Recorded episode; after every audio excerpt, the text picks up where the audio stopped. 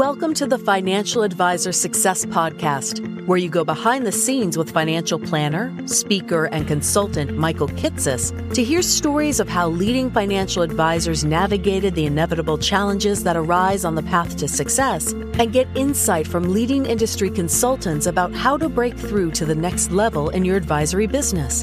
And now here's your host, Michael Kitces. Welcome, everyone. Welcome to the 88th episode of the Financial Advisor Success Podcast. My guest on today's podcast is Nancy Bleeke.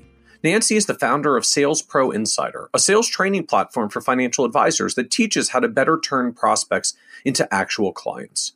What's unique about Nancy, though, is her somewhat non traditional sales training approach, which isn't about pushing features and benefits and going for the hard close, but simply about having a structure to the conversation that occurs in an approach talk with a prospect to ultimately help them make a decision or take an action at the end.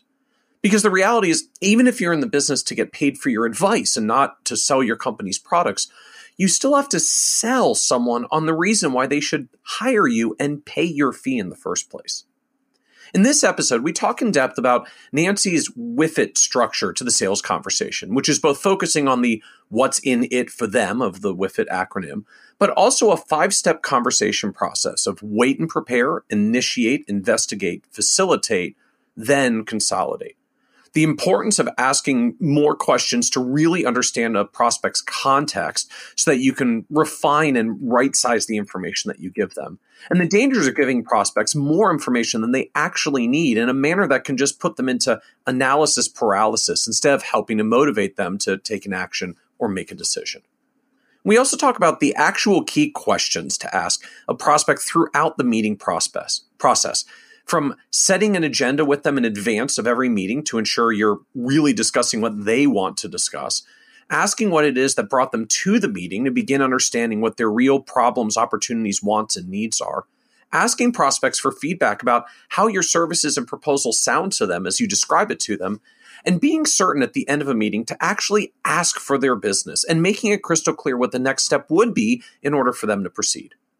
And be certain to listen to the end, where Nancy explains why the biggest and most common problem that financial advisors make in trying to get new clients is our tendency to try to convince clients that they need a financial plan in the first place, instead of listening to what they actually want and need and relating the benefits of financial planning to their problems and concerns. And so, with that introduction, I hope you enjoyed this episode of the Financial Advisor Success Podcast with Nancy Bleeke. Welcome, Nancy Bleeke, to the Financial Advisor Success Podcast. I'm really excited to be here with you, Michael. I'm, I'm looking forward to this discussion today because we are going to talk about a taboo topic, which is you know always fun in the podcasting room to talk about things that no one else talks about. We're we're going to talk about the bad word sales, and sales and selling to me, like I I have a a very visceral experience with this myself. Like as as many of our listeners know, I I started in the industry straight out of college as a life insurance agent in a sales job. I was I was a terrible salesperson, or I guess to be fair, I was I was a mediocre salesperson and a terrible prospector. So I could I couldn't even find anybody to get in front of to be a mediocre salesperson, and and spent most of the first 10 years of my career doing whatever I could to find a job that would not require me to sell. I didn't mind being with clients and working with clients as long as I didn't have to sell them and get them on board. And I find that attitude has become prevailing in a lot of the industry, particularly for people that are coming in today. Like we're not we're not coming in to be financial salespeople. We're coming in to be financial advisors and help people. And it took me a long time to have the revelation that, you know, even if you don't want to sell products and you just want to give advice and get paid for advice, you still have to sell. You're just selling yourself and your expertise. Like you, you, you still have to get them to say yes to pay you. It's not actually that different from a product. You're just selling something a little more personal because you're selling yourself, which means when they say no, it feels more personal. And in some ways, it's actually harder to sell. And so I'm excited today just to have this conversation of tackling sales as an advisor head on.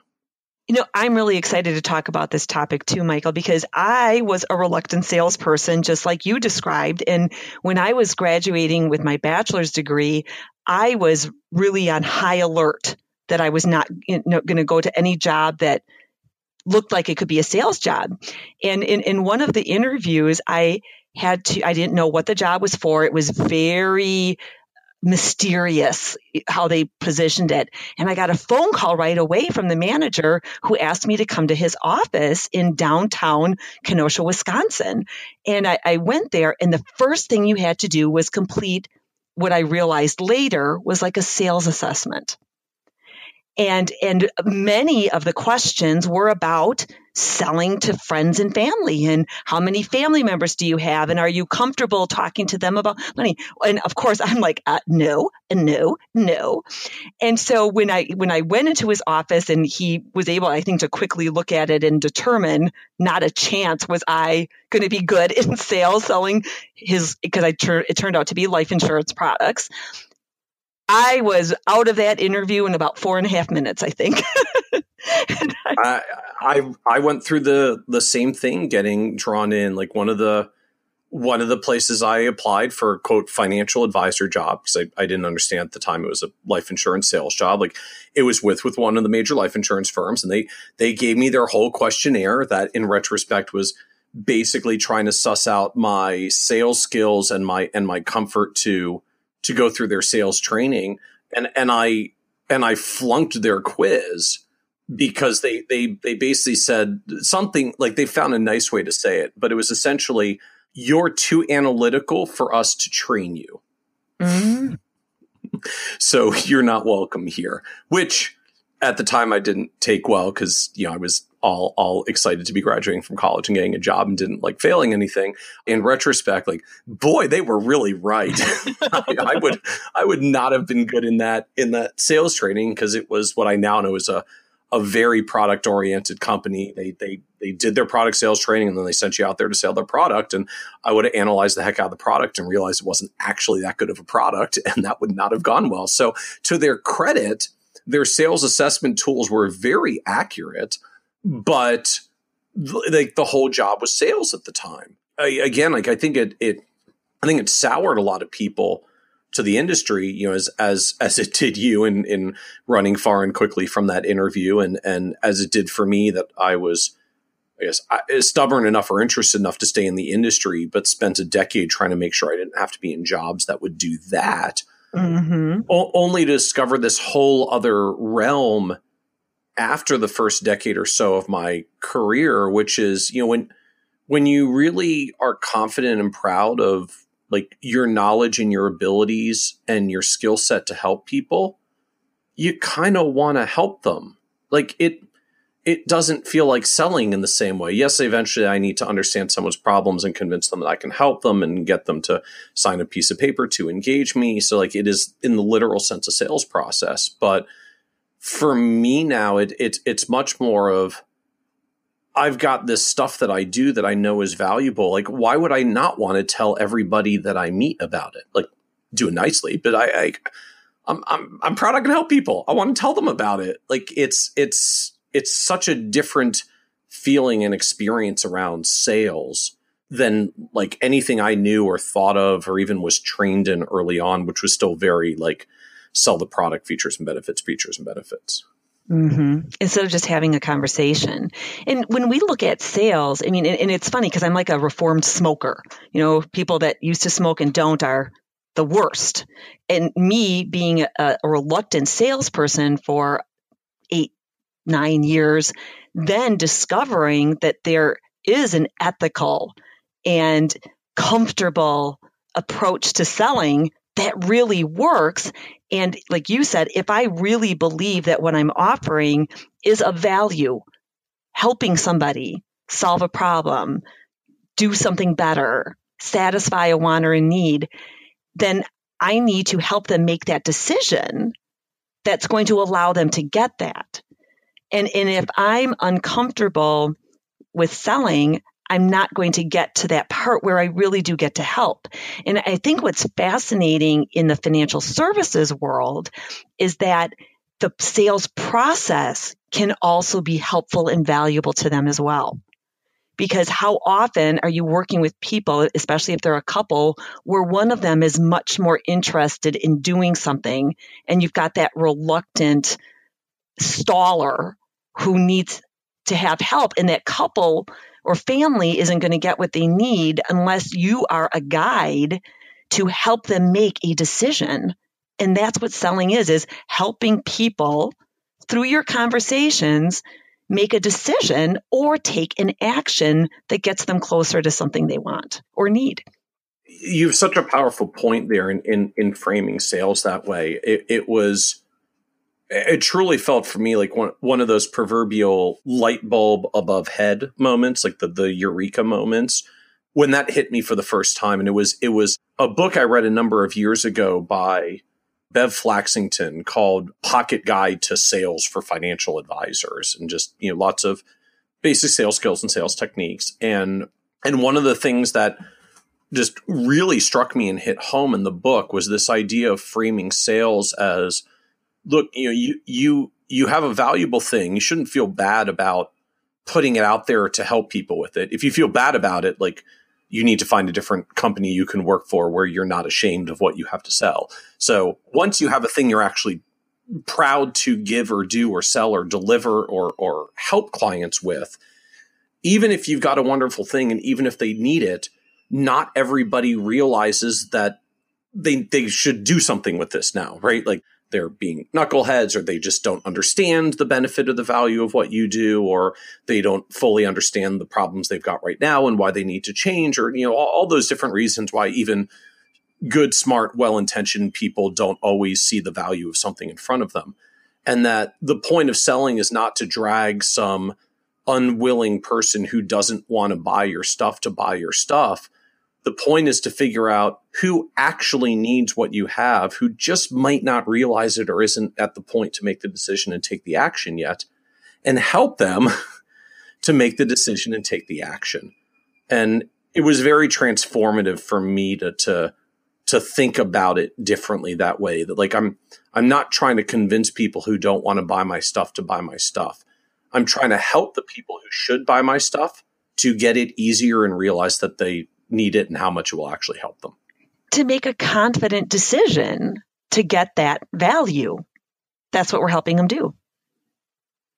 So, you know, the other part is when I think about financial advisors and many of the ones I work with, it's like you're putting all this effort into more designations, into all of this passive marketing stuff, hoping that it's all going to happen. You're going to be out of business soon if you don't get people paying you for, for what you can do. And they start getting on the trap of doing a lot of pro bono stuff, which I, I, I think that's good. But if you're spending more time doing pro bono work with clients that aren't your ideal for later, because clients who are your ideal can connect you to more clients that are your ideal, you're not going to succeed and be able to have the revenue that you need to support yourself, your family, your business. And, and so tackling this inner belief around what selling is and it's not what I went to school for. It's not why I went into financial planning. My parents would be embarrassed if I was a salesperson. We need to get over that because it's what's getting in the way of helping more people.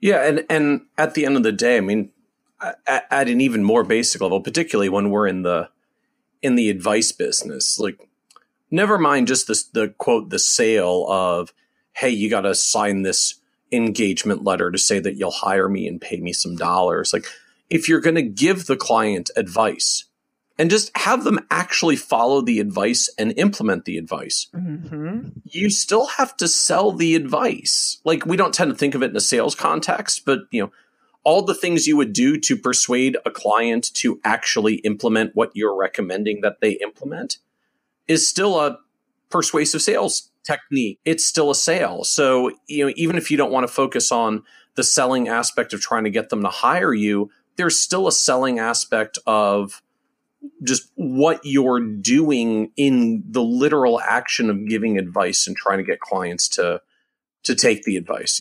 Daniel Pink had a a book a couple of years ago called To Sell is Human that just was entirely that theme of like everything that anybody does in any kind of professional services realm, and really most of what we do in any job, has a massive component of sales. Whether you're you know convincing the clients, convincing your employees, convincing your peers, convincing your boss, like whatever it is, it's just the essence of all of it is using your skills to persuade someone to make a decision or take an action. And obviously you can do that in good ways and bad ways. So we're going to talk about the good ways here and not all the bad ways. You know, use, use the force for good and not for evil. Yeah. Daniel Pink's book came out about weeks, I think, before mine did. And you know, so I, I devoured his book and I'm like, right on, Daniel, you know, like right on.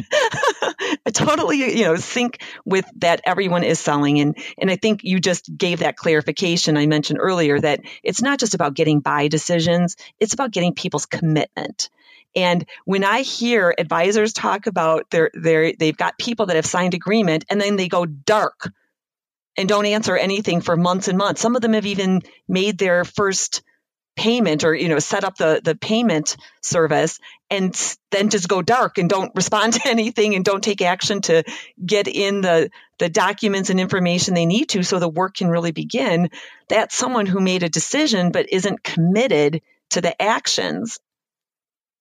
Which then is another conversation to figure out what's what's in the way why what's what's what's those barriers that are fears usually keeping them from doing something and so you did a book around this theme. You have a training program around this theme, which is why I wanted to have you here on the podcast to, to, to talk about it. So so tell us a little bit about like the the trainings and what you do in helping you know folks like me, particularly me then, although I'm sure I could still use the the help now of getting better at at sales and sales conversations.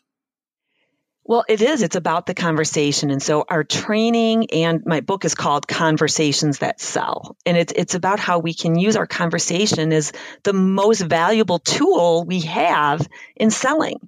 And that means that's us being able to engage in an information exchange. That's what a conversation is, like we're doing that that has a purpose and is moving somewhere. And it's a conversation is productive when there is a desired outcome. And it's not just our outcome, it's a joint collaborative outcome. And so our approach goes beyond, we talk about consultative selling. Everyone's heard that over the years.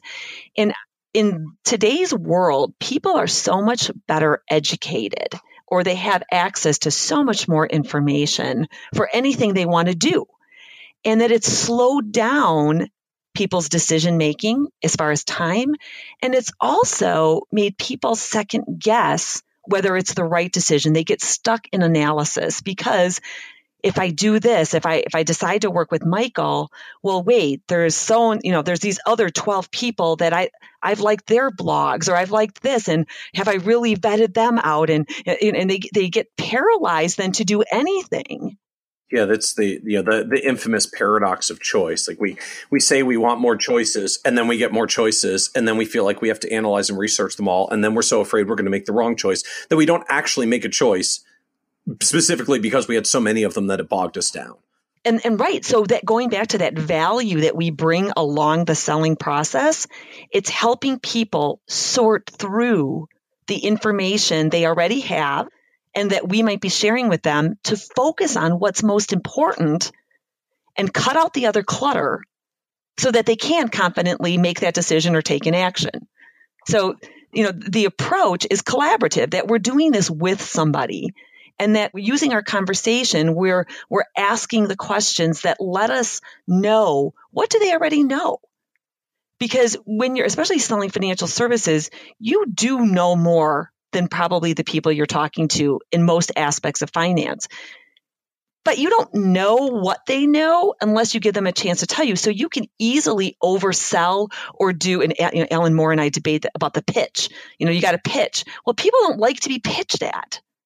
And they don't, and we don't like to be pitched at because we inevitably at some point in the pitch get stuck in the like, you're telling me things I already, I already know. This is getting boring now it's really annoying because you're just blathering on more about things that I already know, and I can't even get a word in edgewise to tell you that I already know this stuff, which is making the whole conversation less relevant for me. So now I'm tuning it out and thinking about the baseball game I'm going to tomorrow, and and now you've completely lost me, and I'm not listening to anything that you're saying anymore about your sales pitch. I'm just trying to get out of here. That's what I'm like. Right? Let me out. What's where's my exit? Where's my escape hatch? Let me out of here. And right, I think you hit it on the end. It's about it's not relevant And we can be irrelevant so easily if we don't first seek to understand information about them. And it's funny, even in this last month or so, some of the advisors I've been talking with will talk about how their first meeting is them telling the prospect their process. And I'll say, did they give you permission for that? You know, did you earn the right for their time and attention to care about what your process is. And as you're explaining your process, are you focused on the pieces that are going to be important to them? So if you're, you know, talking in your process is heavy, helping them plan for retirement, but the people in front of you really have debt concerns you're you're not talking their language. You're not talking what's relevant and they're going to immediately not start seeing value. And then when you present your holistic approach for those that present that they're going to start saying well i don't need that part and that part and that part. Therefore your fees are too much. So let's take out some of those things and reduce the fees and then maybe i can work with you. So we set it up to be this this disconnect. That's a really interesting point about how I think a lot of us struggle with selling like comprehensive planning and the value of comprehensive planning that we talk about like what we're going to do is holistic and we're going to cover everything together. And then clients come back with well i don't actually need this part and that part so can i have you know 40% off my fee since i don't want 40% of the stuff that you just listed?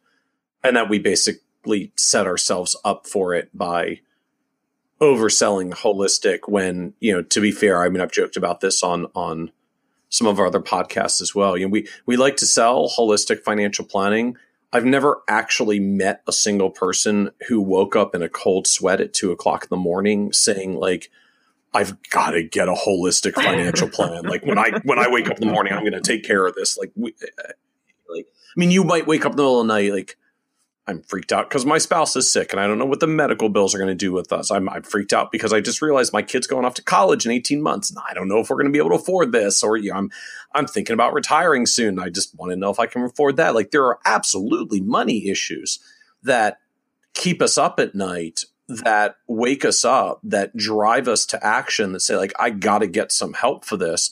And I might not even realize I need more help than this than just this. So you can you can get me there to the broader thing, but no one wakes up in the middle of the night that says like oh my god i have to get a comprehensive financial plan. I'm going to find me one of those this, when i get up in the morning.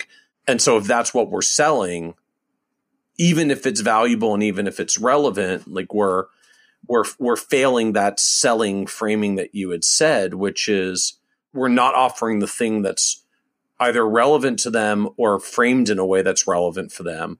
So we're not doing much to help them make a decision or take an action I, ironically, I think we actually we're making it complex, and I think that's the that's you know this collaborative approach is about making it easy for them along the whole path. Make it easy for them to be able to share information that lets us know. Let, let I would say it lets us uncover their problems, opportunities, wants, and needs around finances, but also helps them discover some clarity about their own situation.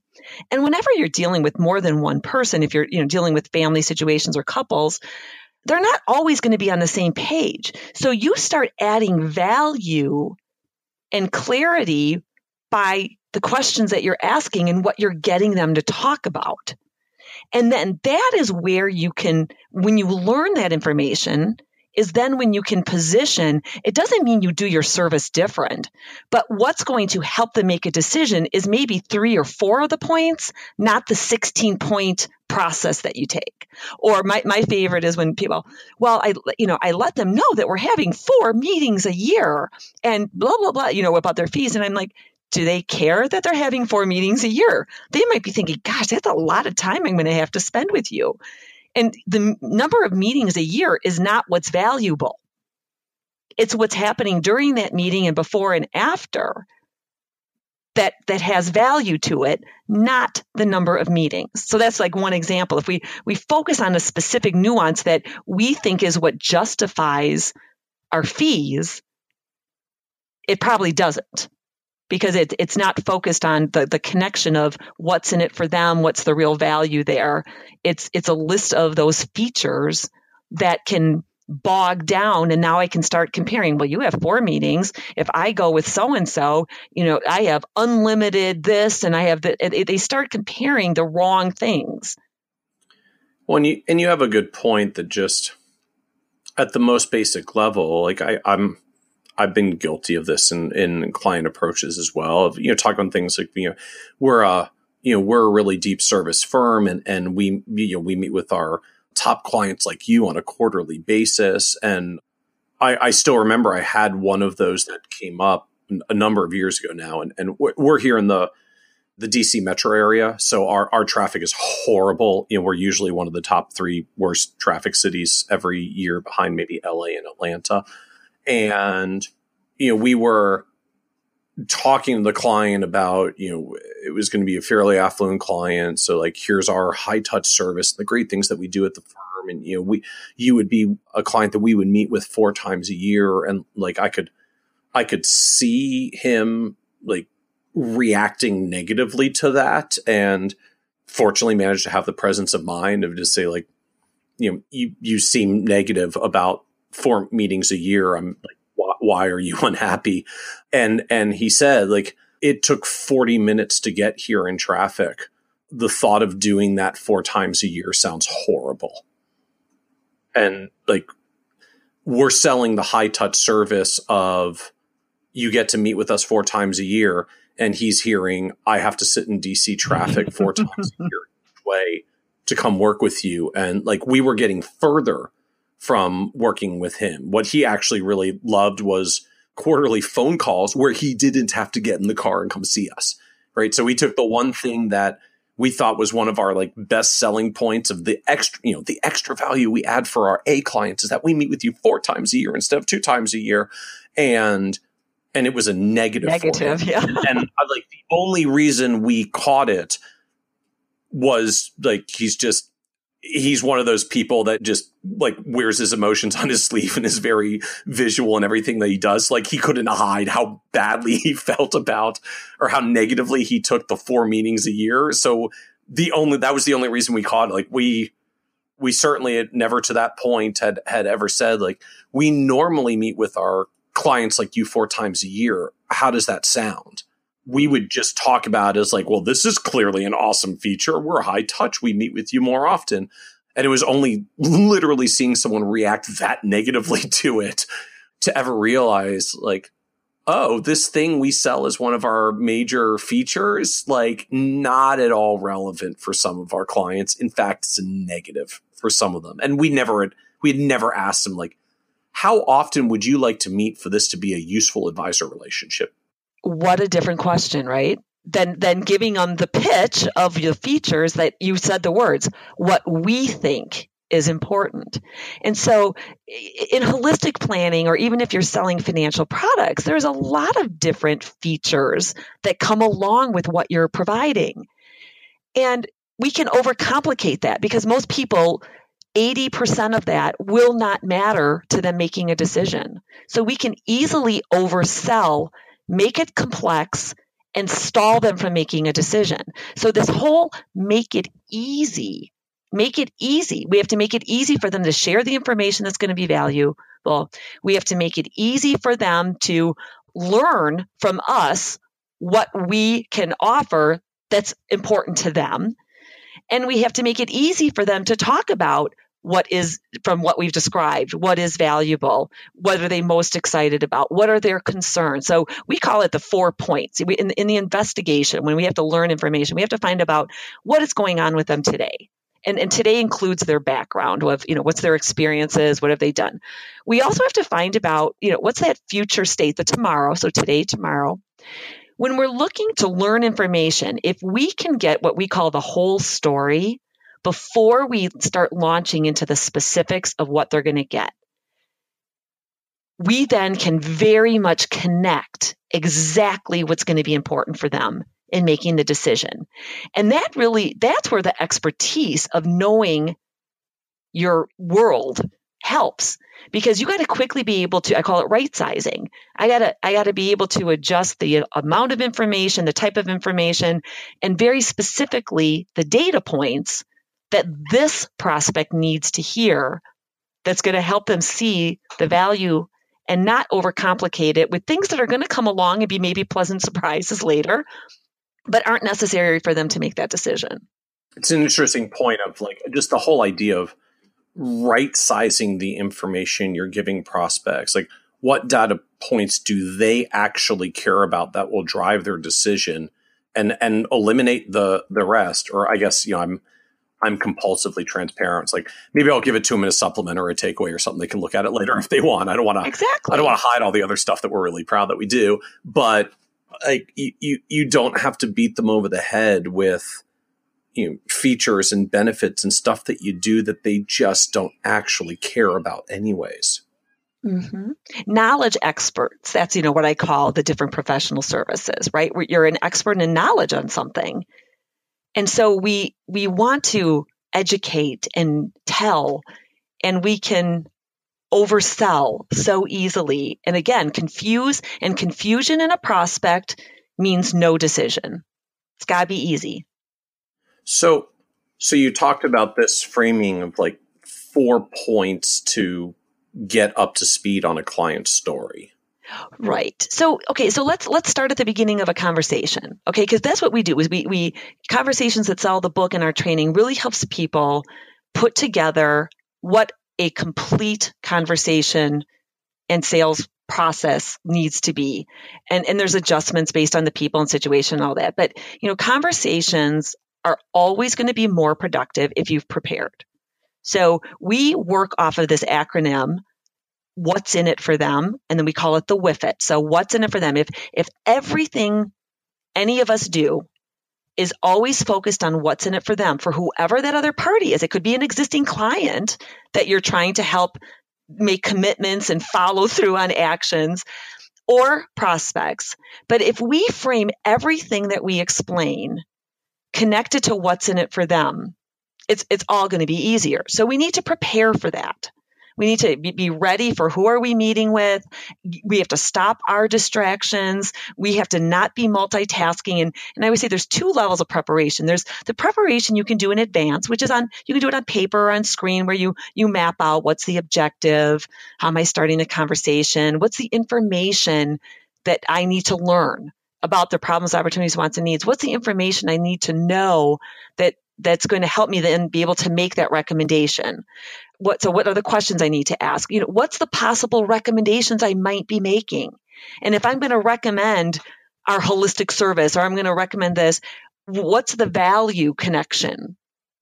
What are the objections or fears that might come up? And then how am I going to effectively work that? So I can map out the conversation. And I can do that days in advance or a week in advance for upcoming meetings. And then there's the powerful pause right before engagement. Whether you're picking up a phone, you're walking into a place where they're going to be, or they're entering your domain. And it can be 15 seconds or it could be five minutes, but it's you refocusing on what's coming and these people and eliminating your other preoccupation. Because if you engage preoccupied, you can't help them break their preoccupation when the exchange starts. Because it, let's just say people, like you said, coming into your DC office, they have just been through who knows what to get there, right? yeah, they, it takes like 10 minutes just to work off the latent road rage by the time you go through our traffic well, and, and actually, there's research that the best predictor of someone's behavior in the in the 20 minutes, in the next 20 minutes, is what has happened to them in the last 20 minutes. Uh-huh. It's it's the recency it's the recency impact. So you can expect that when you are initiating contact with a person, scheduled or not, you don't know what's going on because you don't know what's just happened in the last 20 minutes to them. Interesting. So should I ask that? Like, well, I guess that's part of the, you know, that's part of the initiation. In, is, like, is, how how, to, how was your drive coming into the office? So at least if they say, "Oh my god, it was horrible," I I know we need to just drag this out a little bit because they're not going to be in a good mental state for a few minutes here. Exactly. And, you know, in those you know people that have a receptionist or someone that greets people. It's training them to to to help break that and help the person kind of get into the present. You know that's what you're trying to do. So so if you're preoccupied it's hard for you to be present and be paying attention to what they need at that time to make those adjustments. Or someone, it took them longer to get there. We could use that example. It took them longer to get to your office and they had a finite amount of time with you. Now they're pressed for time because they have to get to something, get kids somewhere, whatever it, their commitment is. And they're also worried about their departure and what that's going to look like. So now they're preoccupied with, oh man, this was scheduled for 90 minutes we now have 75. If I sit around and chit chat too much, I'm not going to be able to get to the things that are important to me. And, you know, and they want to speed things up. And if we miss that and not be able to help them settle in and gain agreement on the objective and confirm the amount of time we have so that we can get them to be in this open information exchange, we're fighting a losing battle in that, you know, in that first 20, 30 minutes. So, so that preparation has to be so important that again, beforehand on paper sketching out everything, but that those, that mental pause to get your head ready to help them once the engagement starts. So that's, so that's where it starts. And then when we start a conversation, so preparation, it's funny. I just was working with a group this week and no one will disagree that preparation is important, but they have all kinds of reasons why they can't. Yeah. All kinds of reasons or excuses. And so, you know, just even th- that practicality of how do we set up that discipline? Right. Like just setting buffers between your meetings. Yes. Don't, you know, if you've got a 3.30 meeting don't schedule something else right up until 3.30 or 3.20 even because you're not going to have enough time to come out and get in the right mental state you know I, I i got to the point quickly where i just started buffering 30 minutes between any any time I was doing multiple client or consulting meetings because it just took it took 10 minutes to decompress from the last meeting and you know jot my notes or whatever it was. It took 10 minutes just to you know grab a drink or walk to the water cooler or whatever and and then and then 10 minutes to sit down and and just get refocused on like okay the next meeting coming up is this client and here's what we got to talk about and okay here's what i have on the agenda and, and just like do i have everything get, i need getting my, right? getting my head back into the game for the meeting that was coming up mm-hmm. and that is absolutely a best practice is in, in scheduling your buffer your your post meeting time, your pre meeting time. One of our clients in, in, Toronto, he really took issue with that. That that that just wasn't necessary. Their meetings are back to back. You know, other people get things together, etc. And and but he was well, he's like I'm gonna I'm gonna test like how important this is. And he came back after a few weeks in the because the week uh, the course is ten weeks long, and he said it's a game changer. That was what he said. It's a game changer. I'm like, is it is a simple, but that's one of like those simple practices that we get in our, our, own way. But the other thing is that when we're looking at meetings, is a big thing I see people do. Our our first meeting is this amount of time. Like they've determined it's this amount of time. Well, for the situation, we first need to look at what is the agenda, what is the objective, and what is this person's tolerance. And based on that, how long does this need, meeting need to be? So another client of ours, they had standard 60 minute meetings. And so we challenge them to, instead of always scheduling 60 minutes, to look at what did the agenda dictate as far as the amount of time. And so many more meetings are being done virtually. So you don't need, maybe you needed 60 minutes or 90 minutes when they came in because there was the getting the coffee. There was, you know, all these other things that don't happen virtually. So they can be more time compact. Anyway, they they started making adjustments and they found that they could do 80% of their meetings in 45 minutes instead of 60. Look at that efficiency that was gained by thinking about that.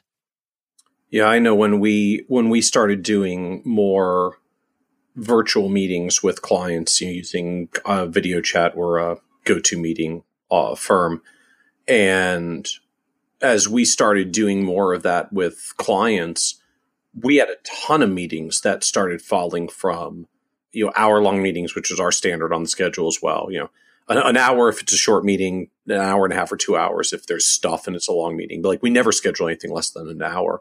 And part of that was just again like traffic is so bad here, like it's going to be 30 plus minutes each way in traffic to get to our office even if they only live 8 or 12 miles away.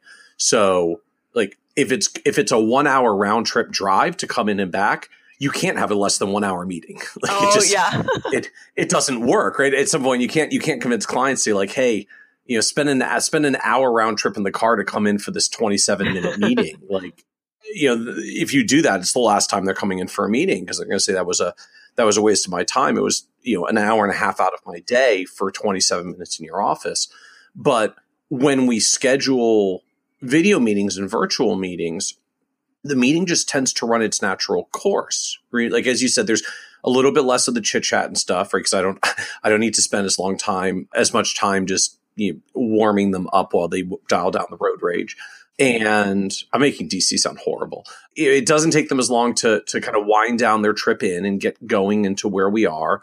We can talk about the stuff that we need to talk about, and then when the meeting's done, it's it's done, right? Like even even for a client that came in for an hour meeting, you know, there's always the infamous saying like meetings tend to expand to fill their allotted time. Like you know, our meetings pretty much always ran an hour, give or take a little, but if there was really only 20 or 30 minutes of stuff to talk about and we did it as a video meeting, no one ever complains when a video meeting ends early.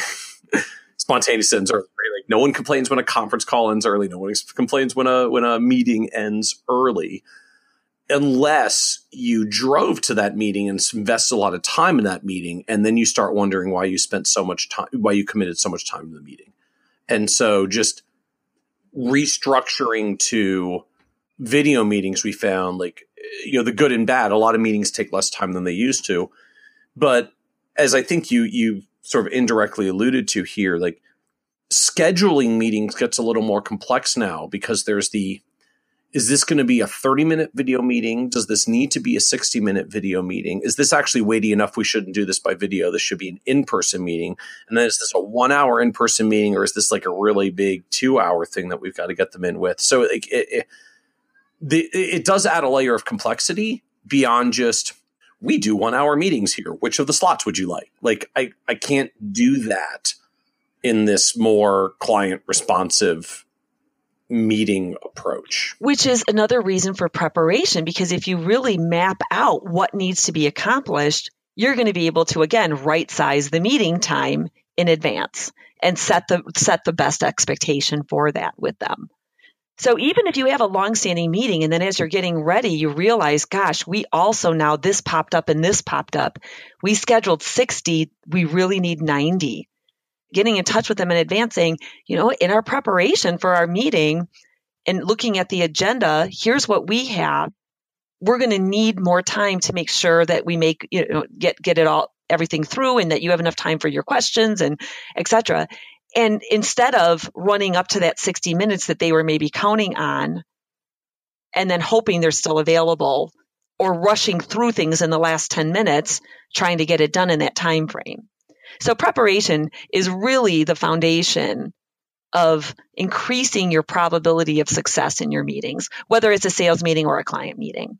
It's it's the foundation, and it it it, it seems so simple, but there's good preparation, and then there's less productive preparation that gets us the ready. The difference being the difference is a lot of people do their preparation thinking about what they want to say, and and they don't do enough preparation thinking about what do they need to learn, what do I need to ask, what's going to make this a good outcome for them as well as me what's the engagement along the way? So even if I have to explain that to them information, whether it's in the sale and I'm explaining how we're going to work together, what the process looks like, or I'm explaining something specific to the next steps in their plan, planning for how do I make this interactive? How do I make this something we're doing together versus me spewing a lot of information toward them? and and people don't give enough thought to how to make that interactive. You gave an example earlier about something where you, and you said instead of telling them about all of this. I could uh, about the meeting, you know, the coming in, the guy that had to the four meetings that you could have said, you know, well, you know, how how many times a year do you think it would be necessary or would make you comfortable that we met about your finances? You know, asking being prepared for those questions versus the talking points. So to me, preparation that's not as effective is a list of your talking points versus a list of the information exchange that needs to happen. It's an interesting way of framing. I, I, I liked the you. Know, we spend too much time thinking about what we're going to say and not enough thinking about what we need to learn. Mm-hmm. You know, f- from the client, from the prospect, mm-hmm. in the meeting. Yeah, that um, like reflecting back to various meetings I've had with clients and prospects recently. I'm like, I, yeah, I still do a little too much what I'm going to say and not enough what I need to learn. It's easy to get in that trap. So, you know, when people talk to me about they're not converting, you know, they've got a, a, low conversion rate, or I'm getting in front of these people finally, I've done all this work and I'm getting in front of them, and then they're not going anywhere. So I haven't heard a no, they're stuck in limbo you know, so what do I need to do to close better? what do I need to close better? And it's like, it's probably not your close.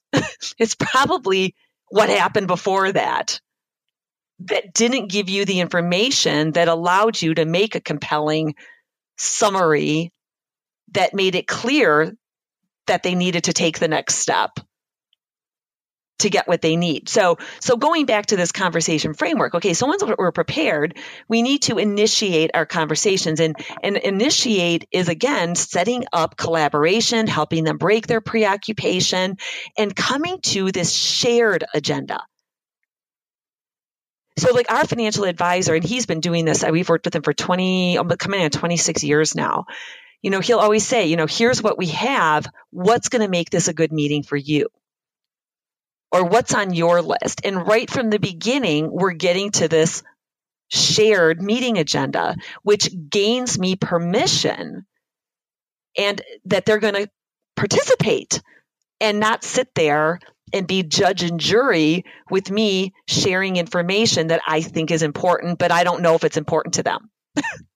so we have to initiate and, and really center so why are we here and why is it important to you? You know, and, and this is where people, when they first practice the initiate, they'll say, well, I wanted us to get together because I wanted to share with you how the process works. And then I'll be able to tell you it's this I, I, I, I, I, I, I statements.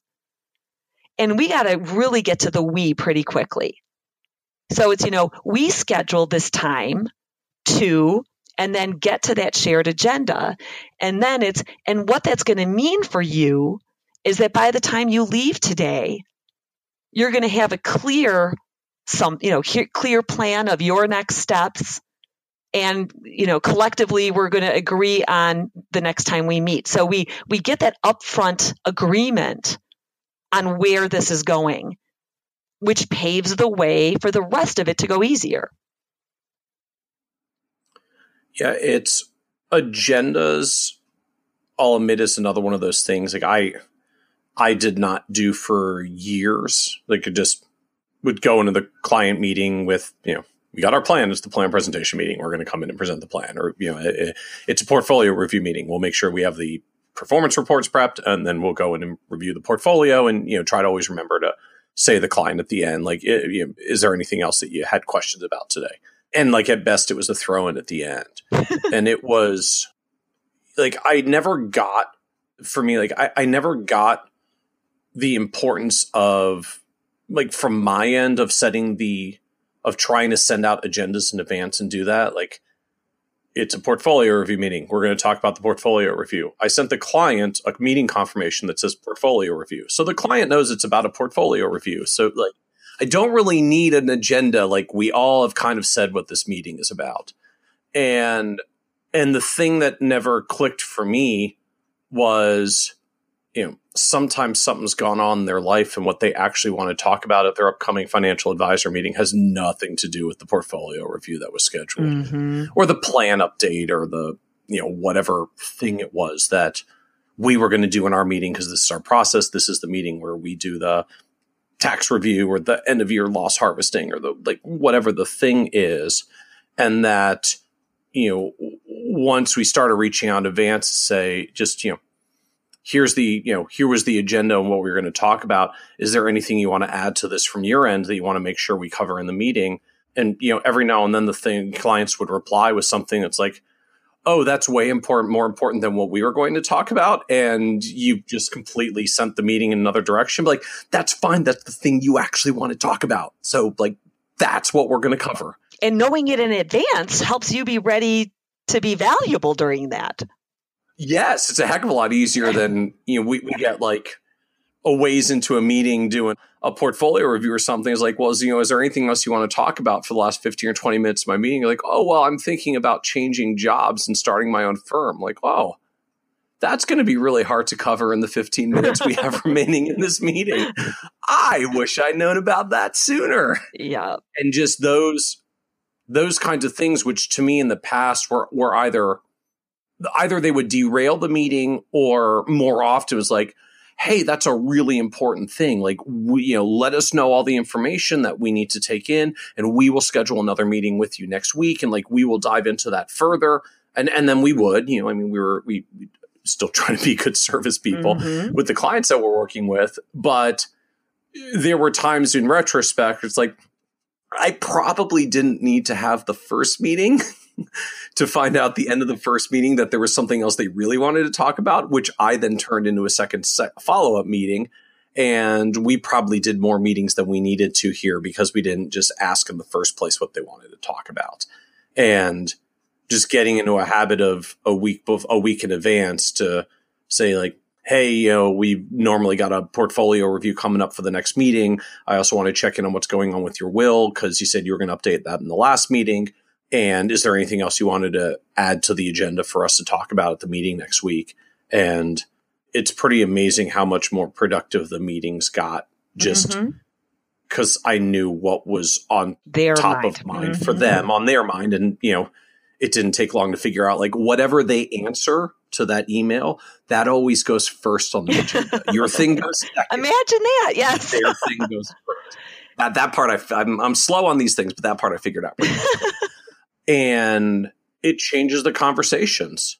And and I kind of realized subtly like they, were tending to be more engaged because we were talking about the thing that was actually on their mind and not the just the routine meeting I wanted to do with with the caveat that you know as you've kind of alluded to here like you have to schedule more padding for meetings you have to schedule a little more time like just it takes it takes more time to proactively have good meetings. Like that, that I think is what I didn't realize of just like, hey, I got five hours. We can cram five one hour meetings in there. Boom, boom, boom, boom, boom. Like the, like the other advisors we're talking about. And, and this realization that having good meetings takes additional time to make sure it's a good meeting beyond just what you do in the meeting. So one one tweak to what you just said, Michael. It doesn't take additional time because we have found in some studies we've done in some firms and other companies that the time for preparation saves time later. And in in multiples.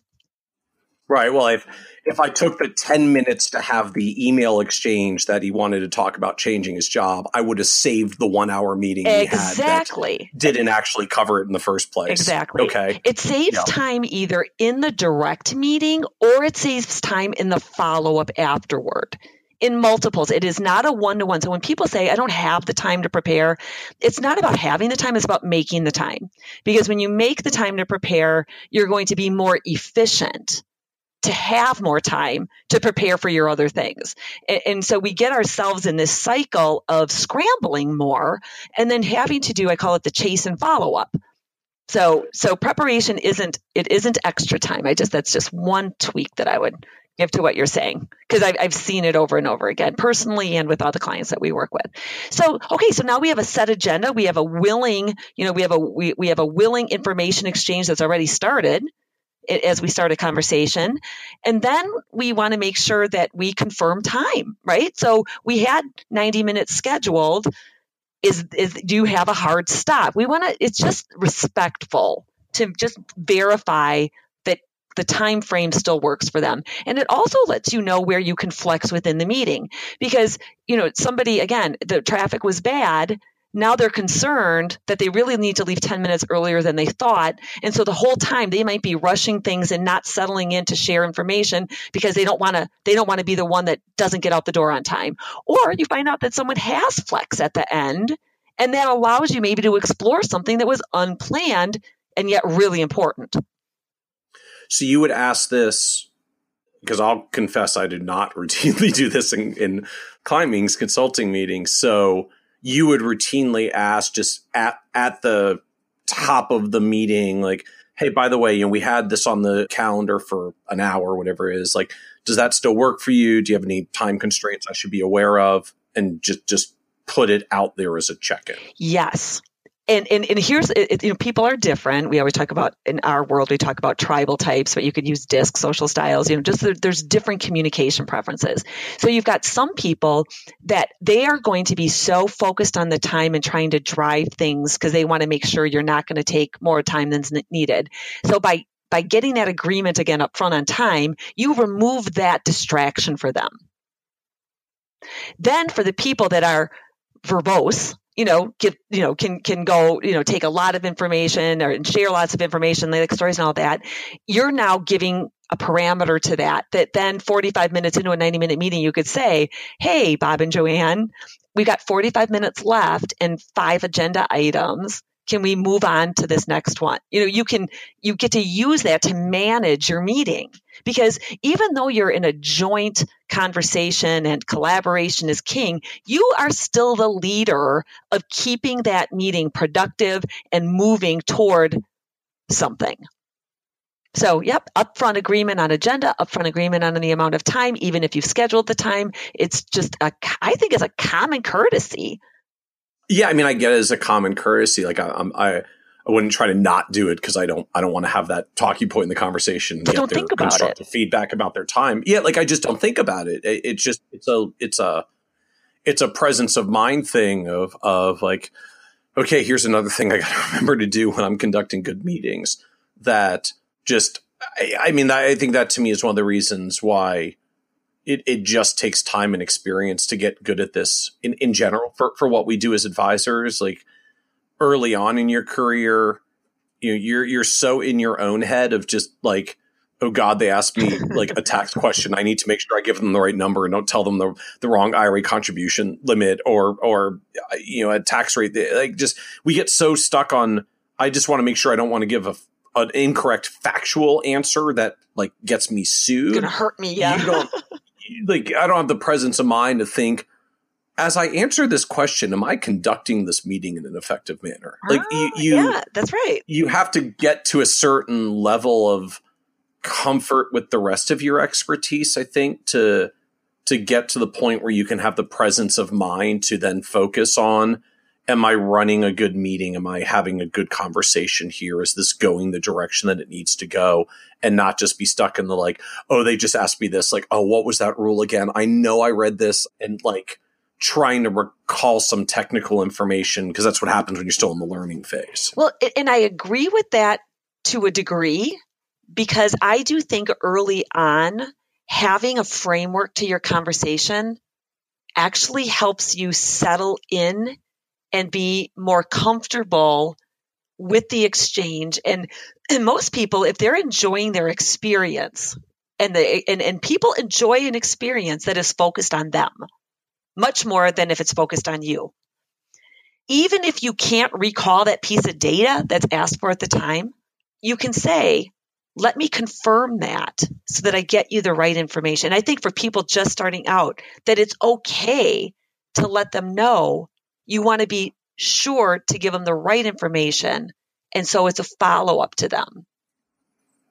You know, as, as I put it when we go through some training with advisors in our office, like there is a basic level of standard information that clients just kind of expect you to know off the top of your head or or they start questioning you as a professional but when you get to more complex stuff which comes up in a lot of meetings it's okay to say hey i'm you know let me research that and get back to you. I just want to make sure I give you the right information. Like that's that's an okay answer. You like I don't I don't think less of my doctor because they say, Hey, I, I need to research something. I want to make sure these medications don't conflict and then I'll come back and let you know. I'm I'm usually thinking like, awesome, you do that. I'd like the medications to not kill yeah. you. Like this is not this is not negative. This is like, oh, my professional's being super diligent so I don't get harmed. I like this. Right. Right. So like you said, oh gosh, that's another thing to remember. So that's why, you know, in our training and as we work with people to put together the process, we we give these easy to remember frameworks. So in initiating a conversation, it's a three-step start. You need to always greet them, you need to explain why you're connecting, get agreement, and then you need to ask meaning ask about time and ask about personal connection to see are they someone that is going to want to spend time relationship building or are there someone that's going to want to jump right into the agenda so you know the, the three steps start it's just okay that's what i got to do at the beginning of every conversation there's a framework to it and it, it doesn't take that much effort once you have that down and it doesn't take that long. So then, because if you don't start the conversation well, it makes everything harder going forward. And so I would say that, you know, the real purpose of initiating conversation is to earn the right to get into the information exchange because you need people to be giving you information that again is going to let you position not in a negative manipulative way, but in a relevant way what they need to know to understand what you offer so that you can move forward. And, and so you got to earn the right for people to share. So a lot of times, you know, I, I, hear advisors, they start right off, well, what kind of assets do you have? Is that really the question most people are would want to answer right from the get-go? Those are data points. I feel like from our end, and this is probably a misconception you'll disabuse us of, but I mean, I, I think that I think the mentality from our end, like you contacted me and said you want to work with me. You want to hire me to give you advice. In order to give advice, I need to understand your situation and the facts.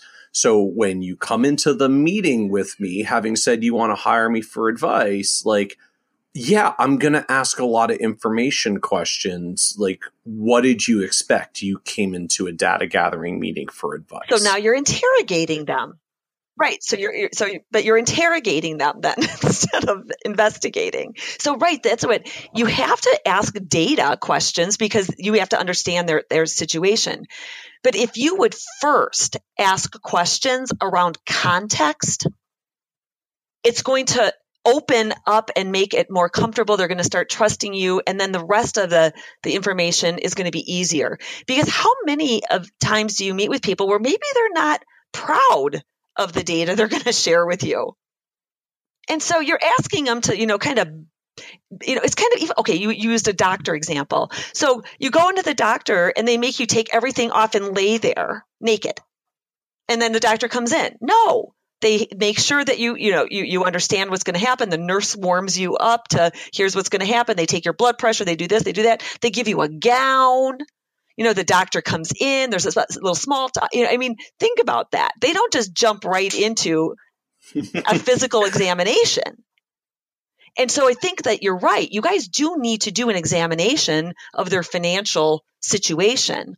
But if you can start with questions and context that helps them be comfortable with the direction it's going. So we need to ask questions around today, tomorrow, risk and reward. We need to find out what's going. So you know what? You you you sent an inquiry or you gave a call to our office that you you wanted to to work with us or that you wanted to find out about working with us and what that entails. That's fantastic. To help us get to that point, I'm going to be asking you a lot of questions so that I can understand what's going on today, where you want to be, and we can see where our services are going to be most beneficial. So we got to give it a context. And then we need to find out today, tomorrow. And, and I think the important thing is people usually get, yeah, you know, what are you doing here? You know, what have you done in the past? Blah, blah, blah, blah, blah. What, what accounts do you have here, there? That's all important information. The information around that, though, is what lets you know their sense of urgency, how important it is for them to do something, how committed they are to actually do something. Are they tire kickers or are they serious? You get the dynamics of the, the couple if there's, you know, more than one person. And so we have to be an investigator versus an, an interrogator getting data points. The data we can gather along the way, but we've got to get them explaining where they're coming from.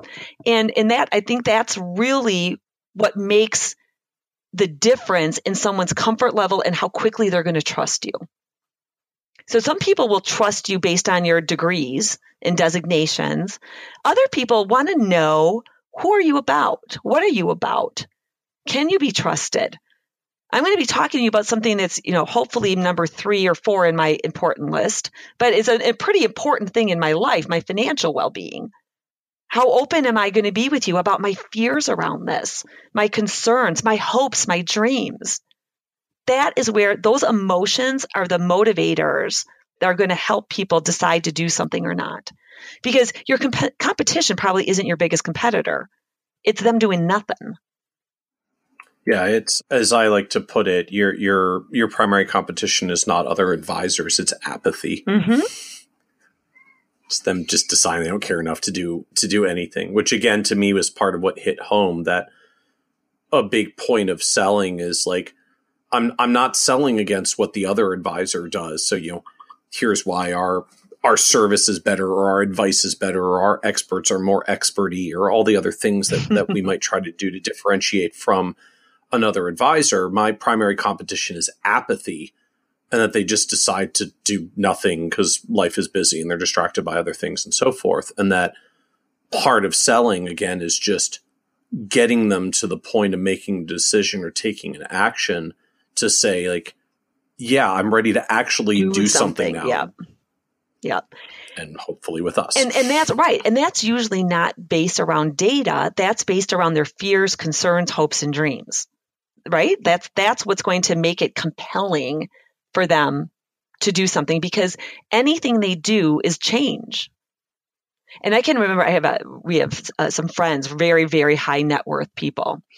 And I I preach to everyone how they need to work with a financial advisor because we see in our lifetime, my husband and I in the 26 years, we see how it has helped us be on a path where we didn't stress about our college or you know college funds for our three kids. And we go on great vacations every year and we have our second vacation you know we have all those things. And other people in our same financial situation don't because they haven't had good guidance along the way or adhere to any plan. So anyway i preach about everyone needs one. So finally this guy says to me you know, you've got my wife all on the, you know, undies in a bundle that we need to be talking to your guy. I don't want someone telling me how I have to spend or save my money. So, what was preventing him from getting really help that they need because he had, I mean, his income accelerated very rapidly. They were not in a position to to manage that well. And so they were making a lot of decisions that, that hurt them in the very short term. But because he had this fear of what that was going to mean, someone telling him, he wouldn't even consider that. So when I said to him, they're not going to tell you what to do with your money. You put together a plan of where you want to be and and what works for you and and all that. And he was like, "What?" And he they did. They ended up working with our advisor for years. And our advisor even helped him negotiate some new terms on something with his career that was a whole nother layer of income that he had never considered. So, you know, he, oh, it's the best thing we ever did. Oh my gosh, you know, but Yep. But if he couldn't have ever voiced that to someone that could help them with that, and so if you've got people in front of you that for some reason they've been compelled to to explore this, their spouse is nagging them or or you know something, then with you you can't uncover what those potential barriers might be. Either, and it's it's we call it the risk and reward. The risk of them doing nothing and staying on course of what they're doing, or the risk of them doing something different and exploring that. So, you know, if, if you worked with us, what are, you know, what concerns do you have? about having, you know, a financial advisor in your world. Find out from them. They'll, and then they'll, they'll start talking themselves in or out of it. But people don't ask those questions because we assume, well, if they don't ask them, if we focus on data and analysis and here's our process, it's a no brainer that they have to work with us. But we've got to understand what's in the way. Well, it's a powerful question just to ask. Eh? What concerns do you have about working with a financial advisor? Think of more than one situation in retrospect. I probably should have asked that question. And what do you think you would have learned? What would you have learned if you would have asked that? You know, I'm I'm I'm remembering back to a a situation not dissimilar to what what you just said of a prospective couple that we were look, working with, which was just clearly in the meeting. It was one of those like the wife was driving the meeting and the husband was there because she said he had to be. And, you know, we talked to her and we primarily engaged her and, you know, we tried to draw him into the conversation periodically and he pretty much declined. He spent most of the meeting sitting there with his arms crossed and, in not in the good way. And just uh, neither of us, like there were two in the meeting. Like, I don't think either of us just ever, like again, had like the presence of mind just to say, you know, what, what concerns do you have about about working with an advisor? Because I just I like what I like about the question is it's a good way to. I, I'm imagining if I had asked that in the meeting, he would have probably piped right up with something, but the struggle we were having was like he clearly wasn't happy to be there. We didn't know how to ask the question or raise the issue without just you know saying like so it looks like you two are fighting here in our office without saying anything like what's the deal and I guess I know a few advisors that would probably just go out and say that, but I, I, I that's not my style. So like we just we couldn't figure out how to raise the question, and so eventually, like we we finished the meeting and they left and they never came back and they never contacted us. And what uh, a shame! Again, and and we looked at as like, well, no surprise because they weren't on board because he clearly wasn't on board to be for this planning engagement in the first place. But as you've raised in the conversation here, like for all I know, his only hangup was he was completely convinced that at the end of this, we were going to tell him how he's allowed to spend his money or not spend his money, which is not our process either, right? It's, it's, we're helping you plan for yours. We're not telling you what to do, but we never gave ourselves the chance to address, even if that was the concern and then relieve him that it's not what we were there to do. Well, and think about it. I, I think I've mentioned a couple times that you give value throughout the, the process if you were able to let him articulate whatever that was, you might have been able to help the two of them come to some common agreement or understanding. So you're giving value to their relationship by getting things out in the open so that they can be worked with. So risks are one thing, rewards are the other, though. We don't ask people about the benefits. We just assume that that's going to come out in, you know, our four meetings a year and we're going to be looking at your tax planning and we're going to help you do this and help that. But asking them, you know, what what do you hope to gain by working with a financial advisor? You know, what what what's the what's the the best outcome of this a couple years from now? And then you'll find out are they going to talk about financial performance? Are they going to talk about less stress? Are they going to talk about less time on their end? Are they going to talk about getting them and their spouse on the same page and that, you know, it's going to maybe avoid some more internal family conflicts? I mean, you don't know again what is going to be the compelling reason, but you can give them the chance to tell you in a very non-salesy way like oh once you tell me this this is my my setup into my close you know I'm, I'm gonna you know trap you into that.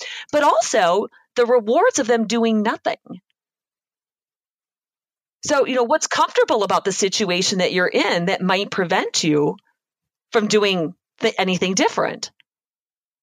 Yeah, Dan, Dan Sullivan, a strategic coach, has a a question like this. I'm I'm probably going to slightly butcher his exact version, but but something the effect of if we were meeting three years from today, what has to have gone well in our in working together that you would be happy with how the three years have gone? Mm-hmm. Right, like it just it it asks the client to visualize essentially what is what does success look like look like and and but that's a great question itself what does success look like for you I mean, there's so many different ways because that question is you asked it is great for some people. And for some, like it's so funny because my, my husband is not a dreamer. And so whenever whenever a financial advisor asks us about, you know, our dreams, it's my husband just sits there and stares at him blankly. It is like the funniest thing. He has given us assignments over the years of things we have to do and John will always come back in not having done those because he he just thinks it's stupid and he just doesn't get it. And so, it, it, you know, we have to be careful with how we ask for information on whether people can go there or not. So you gave two good examples, though. You know, if we were meeting three years from now, you know, what would what would have made this good for you? Or you could ask someone that's more direct, what does success look like for you in working with us? Yeah, I you know I, I started asking a version of it that was that now is is you know what has to happen over the next year of us working together for this engagement to feel productive and useful for you. Oh, that's a good one. And that's how I that's how I ask now, particularly for folks who are going to be working with new, where like there's something that brought them to the table, right? That they're meeting with us and engaging to have this conversation and potentially engage us with advisors is is just to ask them like what what has to happen or change over the next year to make this advisor engagement productive and useful for you. That's good and it elicits interesting answers that usually have nothing to do with the things that we sell. Right. And when you drive your conversation with prospects, and you can do this very much with your clients as well each time, but when you drive it initially with prospects, you actually can show your expertise through the questions you're asking and differentiate yourself more than giving them a pitch or an overview because you can set up your questions. You know what? The next series of questions I'm going to ask you are around this aspect of financial planning because we find that this is often the driver for many people in your situation. You know, so you can work in your expertise through question setups versus reciting things. Or you know, I was I was recently at a conference and I got to hear so and so speak, and it was fascinating the new research that's been done around, you know, this new the new tax laws. And so I've got some questions for you to make sure that you know we can maximize the benefits or you know extract whatever out of it. But you can use those things to set up your questions. So you're educating them about your experience how you stay current and your knowledge without telling them. And it, it changes their acceptance of comfort and their trust in you. So, where does the conversation go next in this? So, after you understand their story, then you summarize it. Okay, Bob and Joanne. So, what we've learned is, you know, here's what's going on now. Here's the, the challenges you have, the concerns you have. You know, what's ideal for you is this, this, and this. So, do I have that right? And then when they're like, yeah, do you want to hear how our services then are going to help you get there? And then now you've got permission to now explain what you do. But this is where that right sizing is so important. Focusing on the aspects that are most important to what you just heard. So even if you have a 16 point process, you can, you know, show a visual or, or show that, but you focus on here's what's most important. So, you know, you mentioned that taxes are so important to you. We do this whole, you know, and here's what we do surrounding that. And then you can give an example. You know, so when we were working with so and so, you know, names withheld, you know, one of the things that we found was that blah, blah, blah, blah, blah. So you can work in your validation and your proof that you know what you're talking about with that. But you focus on the three, four, maybe five key things that draw out.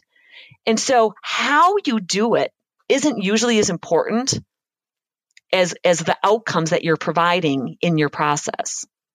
Now, once you get, of course, to they're signing on, you do need to set expectations on what does the implementation look like. So, you know, we're going to ask you for this and that. But that, no one's going to decide to buy your services based on your intake process or onboarding of new clients unless I'm wrong. No, and I, maybe if that's like really their hot button because it was really painful last time and took a lot of time, unpleasant. But right, right. But you'll know that because you would have asked them about their past experiences, so you'll know that they were frustrated with whoever they were working and, with. And at some point, you probably have to add more value beyond your onboarding process, or they're not going to stay. But yeah, exactly. That's not what your sale is going to be. So anyway, so so that's the, that's what's next. So we and we call it the what's to WIIFTs. Explain what you need them to know, but then immediately connected. And so what that means for you, or as you were telling us, you know, this is why this is important, but we always have to connect it back to them. So four meetings a year. right? I just I love using that example. Four meetings a year. You know, why the four meetings a year are important to you is based on your cash flow and how your bonuses are paid out at work.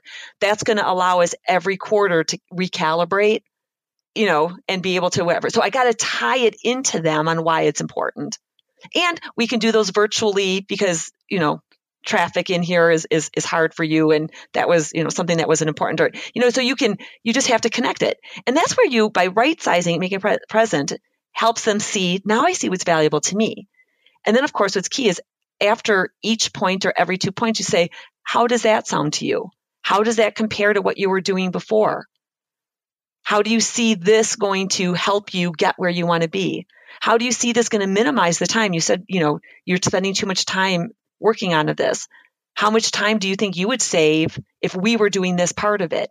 So you're letting them talk value along the way and, and, and if you're hearing them not talk value, you know that that's not important or that's something that they're not agreeing with and you can adjust.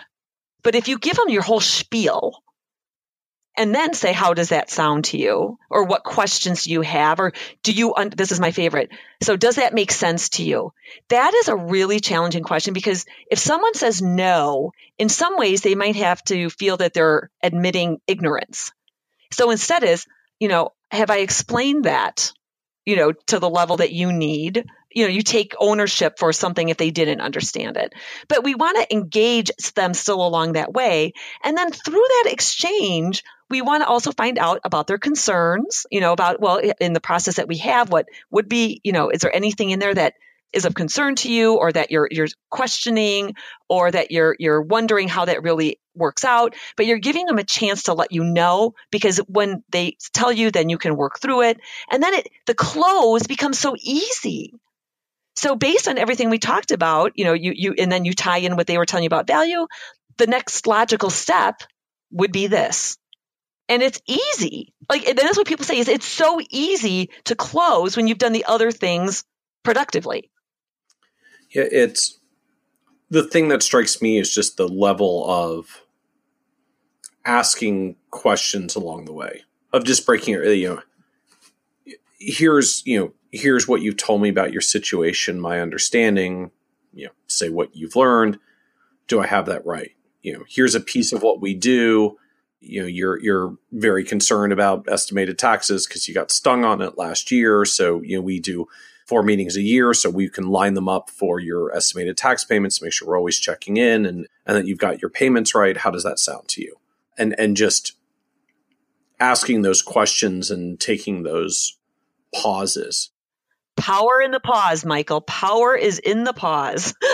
The piece that i think took me a while just to get used to in the sales process is that you know like i've as you said like I've got my 16 step process or, you know, our, here's, here's the 12 things that we do great at our firm that we're going to do for you and you're going to love it. And, you know, we've got all this value. Let me show you how much value we put on top of the value to justify our fees.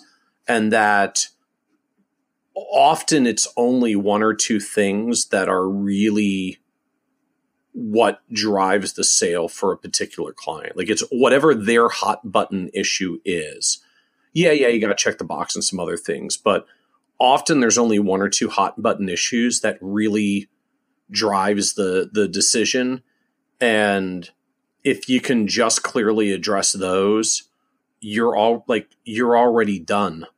They're already saying yes and it took me a long time to not want to then still talk about the other 11 things that we talked about yet because i'm like you're saying yes already, but wait, there's more. And like just couldn't couldn't help myself because you know we we get really proud with what we do and what we offer. It was hard to stop. You know the the label that one of our founding partners kindly gave me frequently was like, you already closed. Stop talking past the sale. Stop overselling, yeah. right? Because yeah. like I just I would I would just keep going, and and then it was even harder, at least for me, to really accept like, yeah, there were twelve awesome things that we want to talk about. We do, but they really just bought us for one, and and that's okay. Mm-hmm. And the others can be pleasant surprises later. Yes, and we'll, we'll to, to, keep them loyal and giving referrals and you know renewing yeah. every yeah yeah yeah. But just that whole idea of like, I felt like I had to show all twelve things to make it add up to what they want to buy. And where did that center? Maybe in your belief in what the value really was. Yeah, or I think particularly early on, like eh, frankly, it was probably more like my insecurity that I was worth the fees that I was charging. Right, so I had to like, I now looking back on it, I call it the value barf. Like I would just keep barfing up more value, like, and we do this and we do this and we did like just trying to stack the layers to make sure that it added up to enough value that would get them to say yes.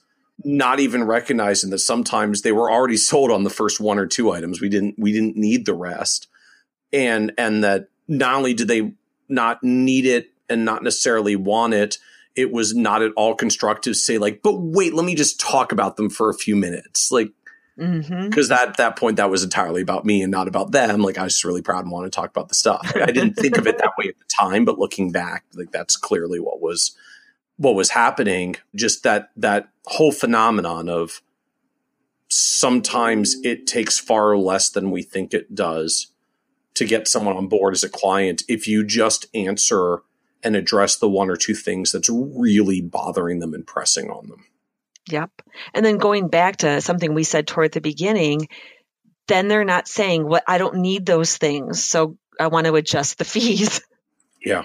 Yeah, and I mean for me the the first change I made just realizing that was, you know, you talk about setting the meeting up well. And I don't know, maybe you can tell me there's a better way to do this, but I, I just got in the habit of starting every meeting with the new prospect of just saying, just so what what brings you to our office today? You know, uh, particularly because we tend to work with a lot of retirees or near retirees. So you know you you've been doing the you you've been managing your own finances for twenty or thirty or forty years one day out of a clear blue sky, you contacted us and showed up in our office. So, what's going on that you're actually here today? And that is a great initial question because based on their answer, then you know where to go. Yep. And see, and that wasn't a data point. Yeah. I would ask what and why. Yeah. And just let them answer. It's like, okay, this will be the dominant theme for all of our conversation. Whatever, whatever right. thing you just, whatever thing you just answer to that. If I can solve that, this is probably going to go very well. And you know, and wait until you see the other eleven things we've got to. Pleasant surprises, like I said. I mean, it's always. I love it when people will say afterward, "You delivered what I hoped or expected, and so much more." Like that is a good place to be.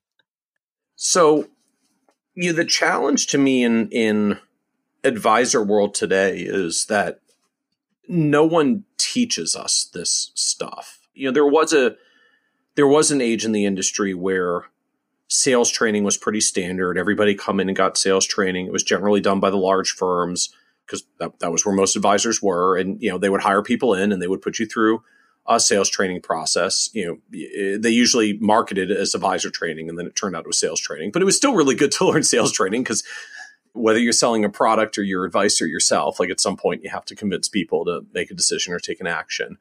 And you know, these days, as we said at the beginning, uh, sales seems to have become such a stigma that you know, quote, no one wants a sales job anymore, right? I, I came here to be an advisor, not not sell. Well, you got to sell yourself if you're going to be an advisor. But then the the world of sales training is not what it was before. A lot of the firms just don't do it anymore because they basically figured out they train people and then the people leave. Or the sales training is still mired in our roots, which is you know producty sales training and not not what we're talking about here, which is really just like you're having a conversation with the client about the stuff that they care about and then showing how your stuff solves their stuff. Like that is such a very succinct way of saying that, Michael. yeah, like it's not it's not rocket science. Just ask them what they want and then give them that. Yeah. Um, don't overcomplicate the rest of it. With, with the caveat that like figuring out how to have those conversations well and just at least for me, my hangup for the long time was just figuring out like what are the right questions to ask and literally how do you ask them and not sound awkward in the meeting? Like for me it took a long time to find the words and i still feel like i'm constantly in a quest to find better words to ask some of these questions and start some of these conversations. So i know like you have tools and system that you built around this. So can you tell us a little bit about like what what do you actually do we spent a while now talking all about sales, sales and having better conversations and stuff. But like, what do you actually do in this world of trying to teach it? Well, we we help we, you know through training and helping people put together their their process, but we help people learn this framework, but then take each piece and make it their own. So we don't we don't give people scripts. Instead, we introduce them to, you know, here's how you initiate a conversation. Here's the framework, the three-step start. Now let's work on how that sounds for you. So we call it genuine sales, our course, because it's let's take the best practices and best processes, but then they've got to be yours because you're in most cases selling yourself.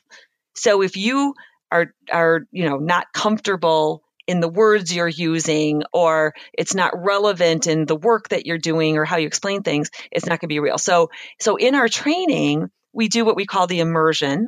And when we do it virtually for small teams, we have a group of people come and over, and this was something Alan Moore challenged us to make sure we could do it and eliminate the travel. But over four initial sessions, we, we help them learn the, pro, the, the system, the system of a conversation because systems have predictable outcomes and steps and stages and all that.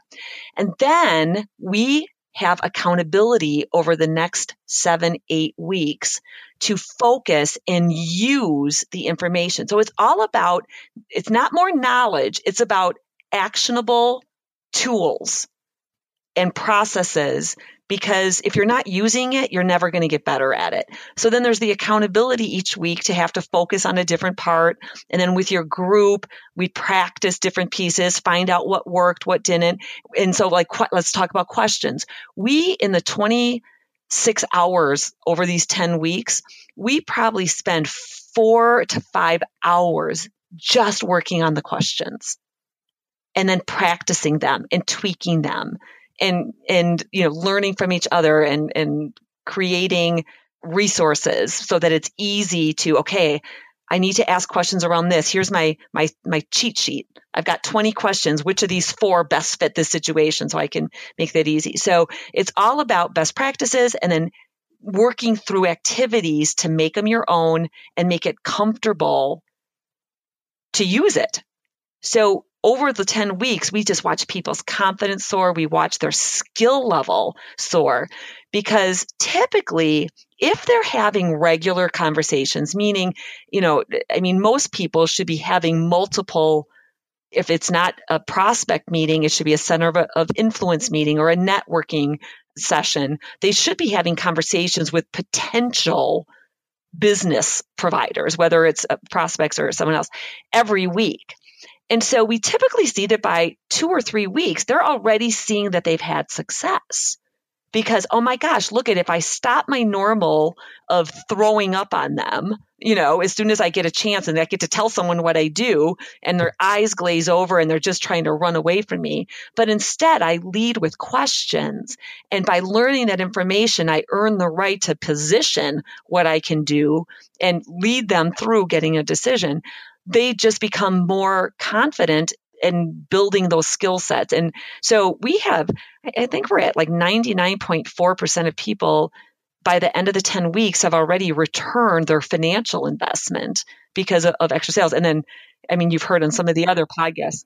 Well, in our, in our business, like, you know, uh, clients are still really valuable. Like it, it, it only takes a client or two to make most investments in, in ourselves pay off very quickly when you know, many clients pay thousands of dollars. Some of them pay thousands of dollars annually recurring with really high retention rates. Absolutely. So it's so wonderful to, to give people something very practical and actionable that has a very quick return on them because selling isn't what most of you guys aspire to do or really want to do. So if you can do that well and efficiently, it gives you more time to focus on the things you like to do. And what is the what is the program cost for people that are interested in going through a training like this? It's $3500 for a 10 week program. So most people, like I said, one or two new clients and they've returned that and then they accelerate. And you know this if you've seen it on some of the XYPN podcasts.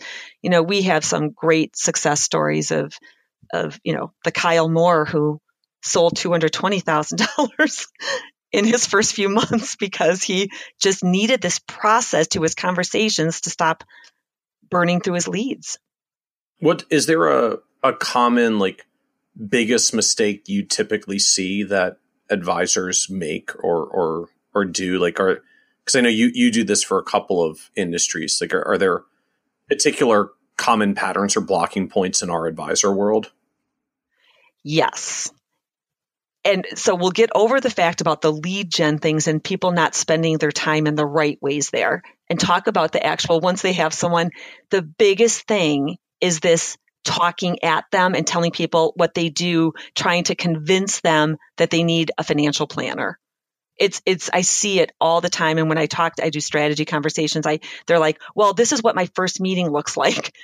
I have my overview. I tell them everything i do. And then i ask them you know, if if they want to sign up for the service. And I, I'm like, oh my goodness, no wonder no one's going with you. You're not you're not making it about them. They're not seeing value for them.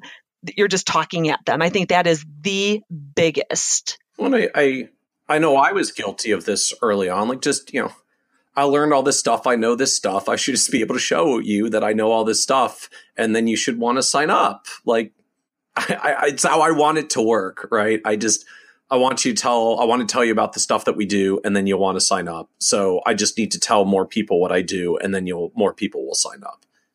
So I was talking with a man last week and he said, you know, and I'm trying my my my stupid family and friends like I keep telling them how they need a financial plan and all the reasons why and they're just, you know, ignoring me. I just said, have you do they even know what a financial planner does because you know like you're, you're you're telling them they need something that they don't even know what it means let alone what it means for them and they haven't really given you permission to pitch at them about it. So of course they don't want to hear you. And then we say, and the people closest to you, in this case, this guy was a career changer. I go, they know you as someone that's done this. And now over the last year, you've taken classes and they're thinking, why would I listen to him about finances? He doesn't know anything. I remember 12 months ago when he didn't know anything about this. Like, yeah, how much can he yeah. learn about my life savings and how to handle it? And a 12 month class when I knew him as an engineer for the past 17 years. Yep. So we right, so we talked about what are the three or four questions that you could use to start that conversation to find out what they maybe know about financial planning, whether they've ever, you know, they've got anything that they've ever considered talking with somebody about, and maybe there's something that you could quickly help them with to show you've got some value there. And then say, you know, why don't we sit down? Because grabbing them at the family birthday party you know, isn't really a way to to get that done. So that's that's the number one thing I see. So my second one is the in- interrogation, is digging in for all these data points instead of instead of getting context to that person's financial world where the data points make sense. Because somebody with 5 million in assets is that because they inherited it you know, is that because and, and, they and it was a sudden thing? They've never managed it. Is it because they've been you know scrapping and working their butts off, you know, since they were in high school, and so there's a different emotional attachment to it. You know, you don't know. So that's the, that's the second big thing. And then, oh, I mean, but then there's the third that I think is really important. they don't ask for people to make the to take the next step. So that's the big thing. They don't they don't clearly lay it out of what needs to happen. So somebody says, "Well, let us think about it," or they actually give them permission. You know, so now what I'll do is I'll put together a specific recommendation and an initial starter plan for you, and I'll send it to you, and then I'll follow up with you sometime next week and we'll see where we go from here. And that is I always say what you've done is take all the responsibility and you've let them off the hook. Not, again, not nailing them on the hook, you know, in a manipulative way. But now what you've done is you haven't scheduled anything. You've just committed to do how much work and they, you don't have any commitment that they're in it with you. So, and some people don't even need a proposal, you know, to, to, to take the next step. You want, you know, to schedule a planning meeting. But, but if they ask you to put something together that's when you need to say, you know, I'd be happy to do that. Let's schedule time for then to us to then review that information because then we can walk through it together and I can answer questions real time. And if someone is elusive at that point and they won't commit to anything, they just say, oh, send it to me and then I'll let you know what questions I have. What do you think happens, Michael? Yeah. So, so how should I be asking this question towards the end of my meeting to set it up?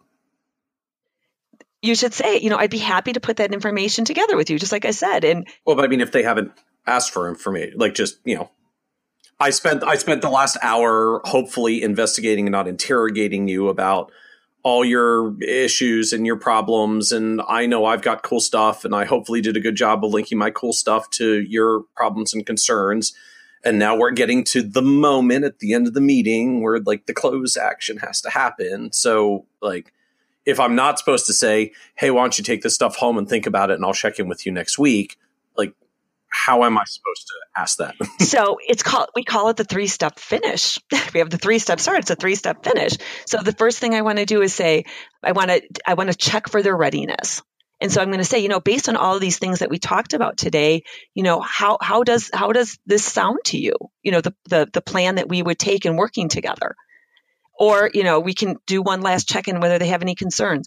And often those opinion questions they didn't ask them to make a decision. They didn't say do you want to work with me? I'm asking them how they feel about it how they think about it whatever. Often that will lead them to say i think we we want to get started. We don't even have to often ask that commitment or decision question. If they don't though but we know that from their opinions they're positive about it then that's when we confirm value one last time. Well, you know what, Bob and Joanne? I'm confident that in working together a year from now, you're going to be in a much better position and you're going to have spent less time personally on this that you said was so important to you. Should we initiate an agreement or what, whatever your next action is? Should we initiate agreement? Do you want to schedule the, the implementation meeting, which is the first step in the process? But we've got to be specific on what we're asking them to do. That's it. It's it's sim- it's really that simple. Because all you're do we call it consolidating versus closing. Consolidating means bringing together. What you're doing is just bringing together that whole conversation you've had and laying out the clear, easy next step for them to make a decision on. So, what are you what are you building towards? Like, what's next for you, having created this system and and now making available to advisors as a as a program and you've written your book on it. And and for folks that are listening we'll make sure we have links out to to Nancy's book and the genuine sales training and the rest if you're interested. So this is episode 88 so you can go to kitces.com slash 88 to find the links in the resources area. But Nancy for you like what what are you building where are we going? towards? yeah like where are you going with with this whole system and structure and book and everything that you've created? Yeah so you know, I have been helping companies strengthen their sales for almost 20 years. A few more months, it's 20 years. And I've always worked in financial services because I was in banking for five years myself before that. And and so we've always had that as part. In these last three years, we've seen such a need for the smaller companies to get the resources and the tools and the methodologies that typically aren't available to them. So not necessarily just financial services, just small business across the across the world.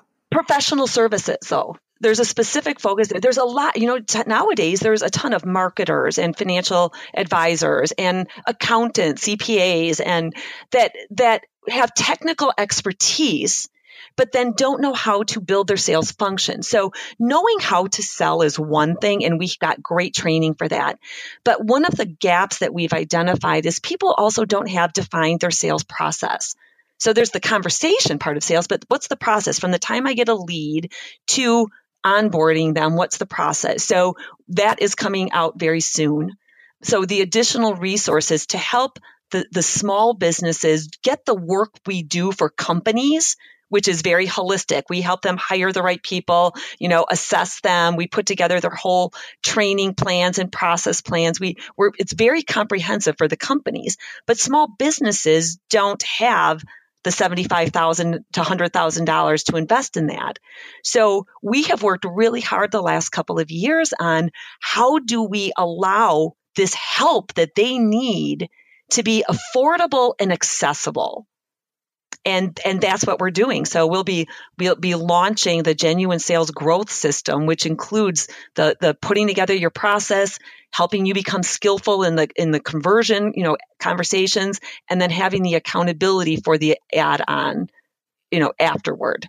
And and that's that's what that's what's next for us bringing the what corp big corporations get to the people that need it most. Because i do understand that for a lot of people in their small firms and in their growing firms that if they don't figure out this part of, of running their business and if they don't put as much effort into a sales function and process as they do into their you know planning tool or you know setting up their payment system they're they're going to struggle unneedlessly or not unle- needlessly, they're going to struggle. So, so for advisors who are interested in listening, like g- genuine sales is the the the conversation, like learning to do the conversation self in in that meeting with that client, and maybe the, the preparation leading up to it to make sure that that meeting ends ends favorably.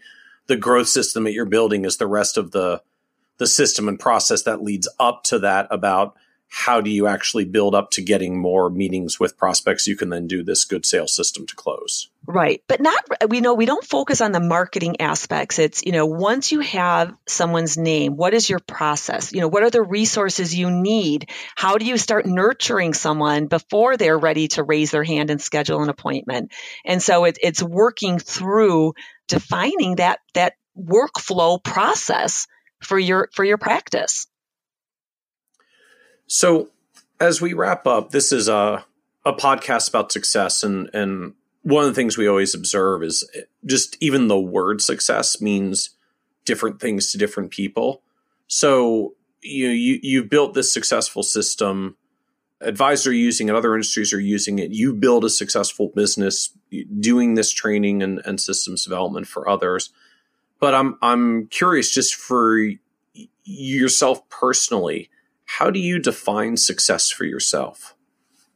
By the number of people I help succeed each year. It, it's it's in working with my business coach this last couple of years. He said, "You really are not driven by the dollars at the end of the year.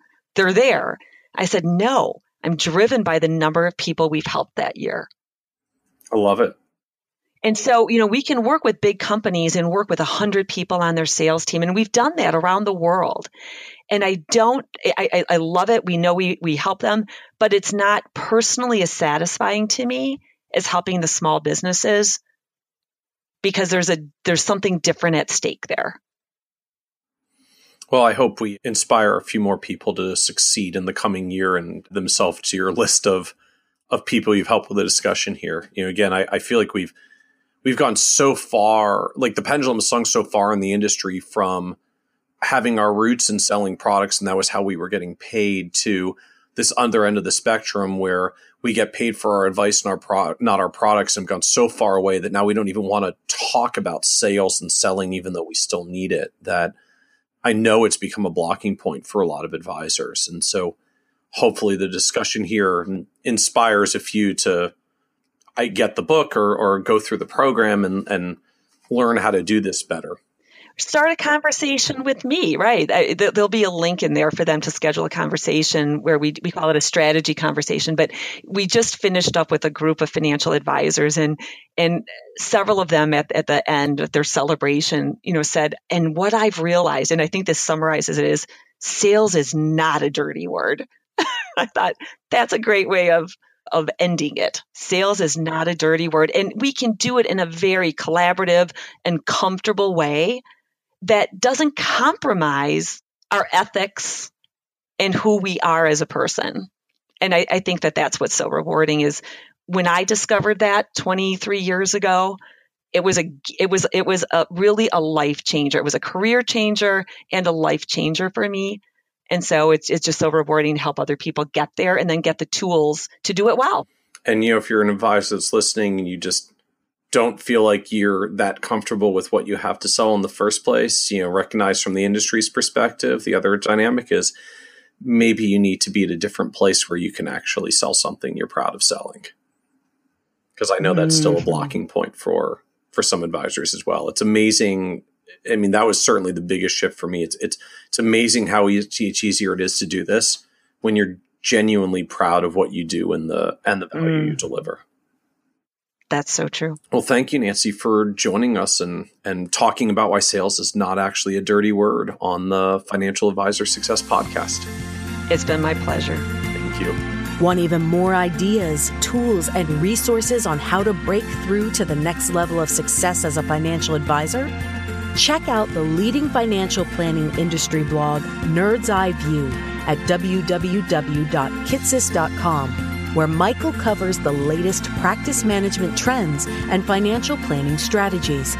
And by joining the members section, you can earn IMCA and CFP continuing education credits, along with exclusive member content. Get it all now at www.kitces.com.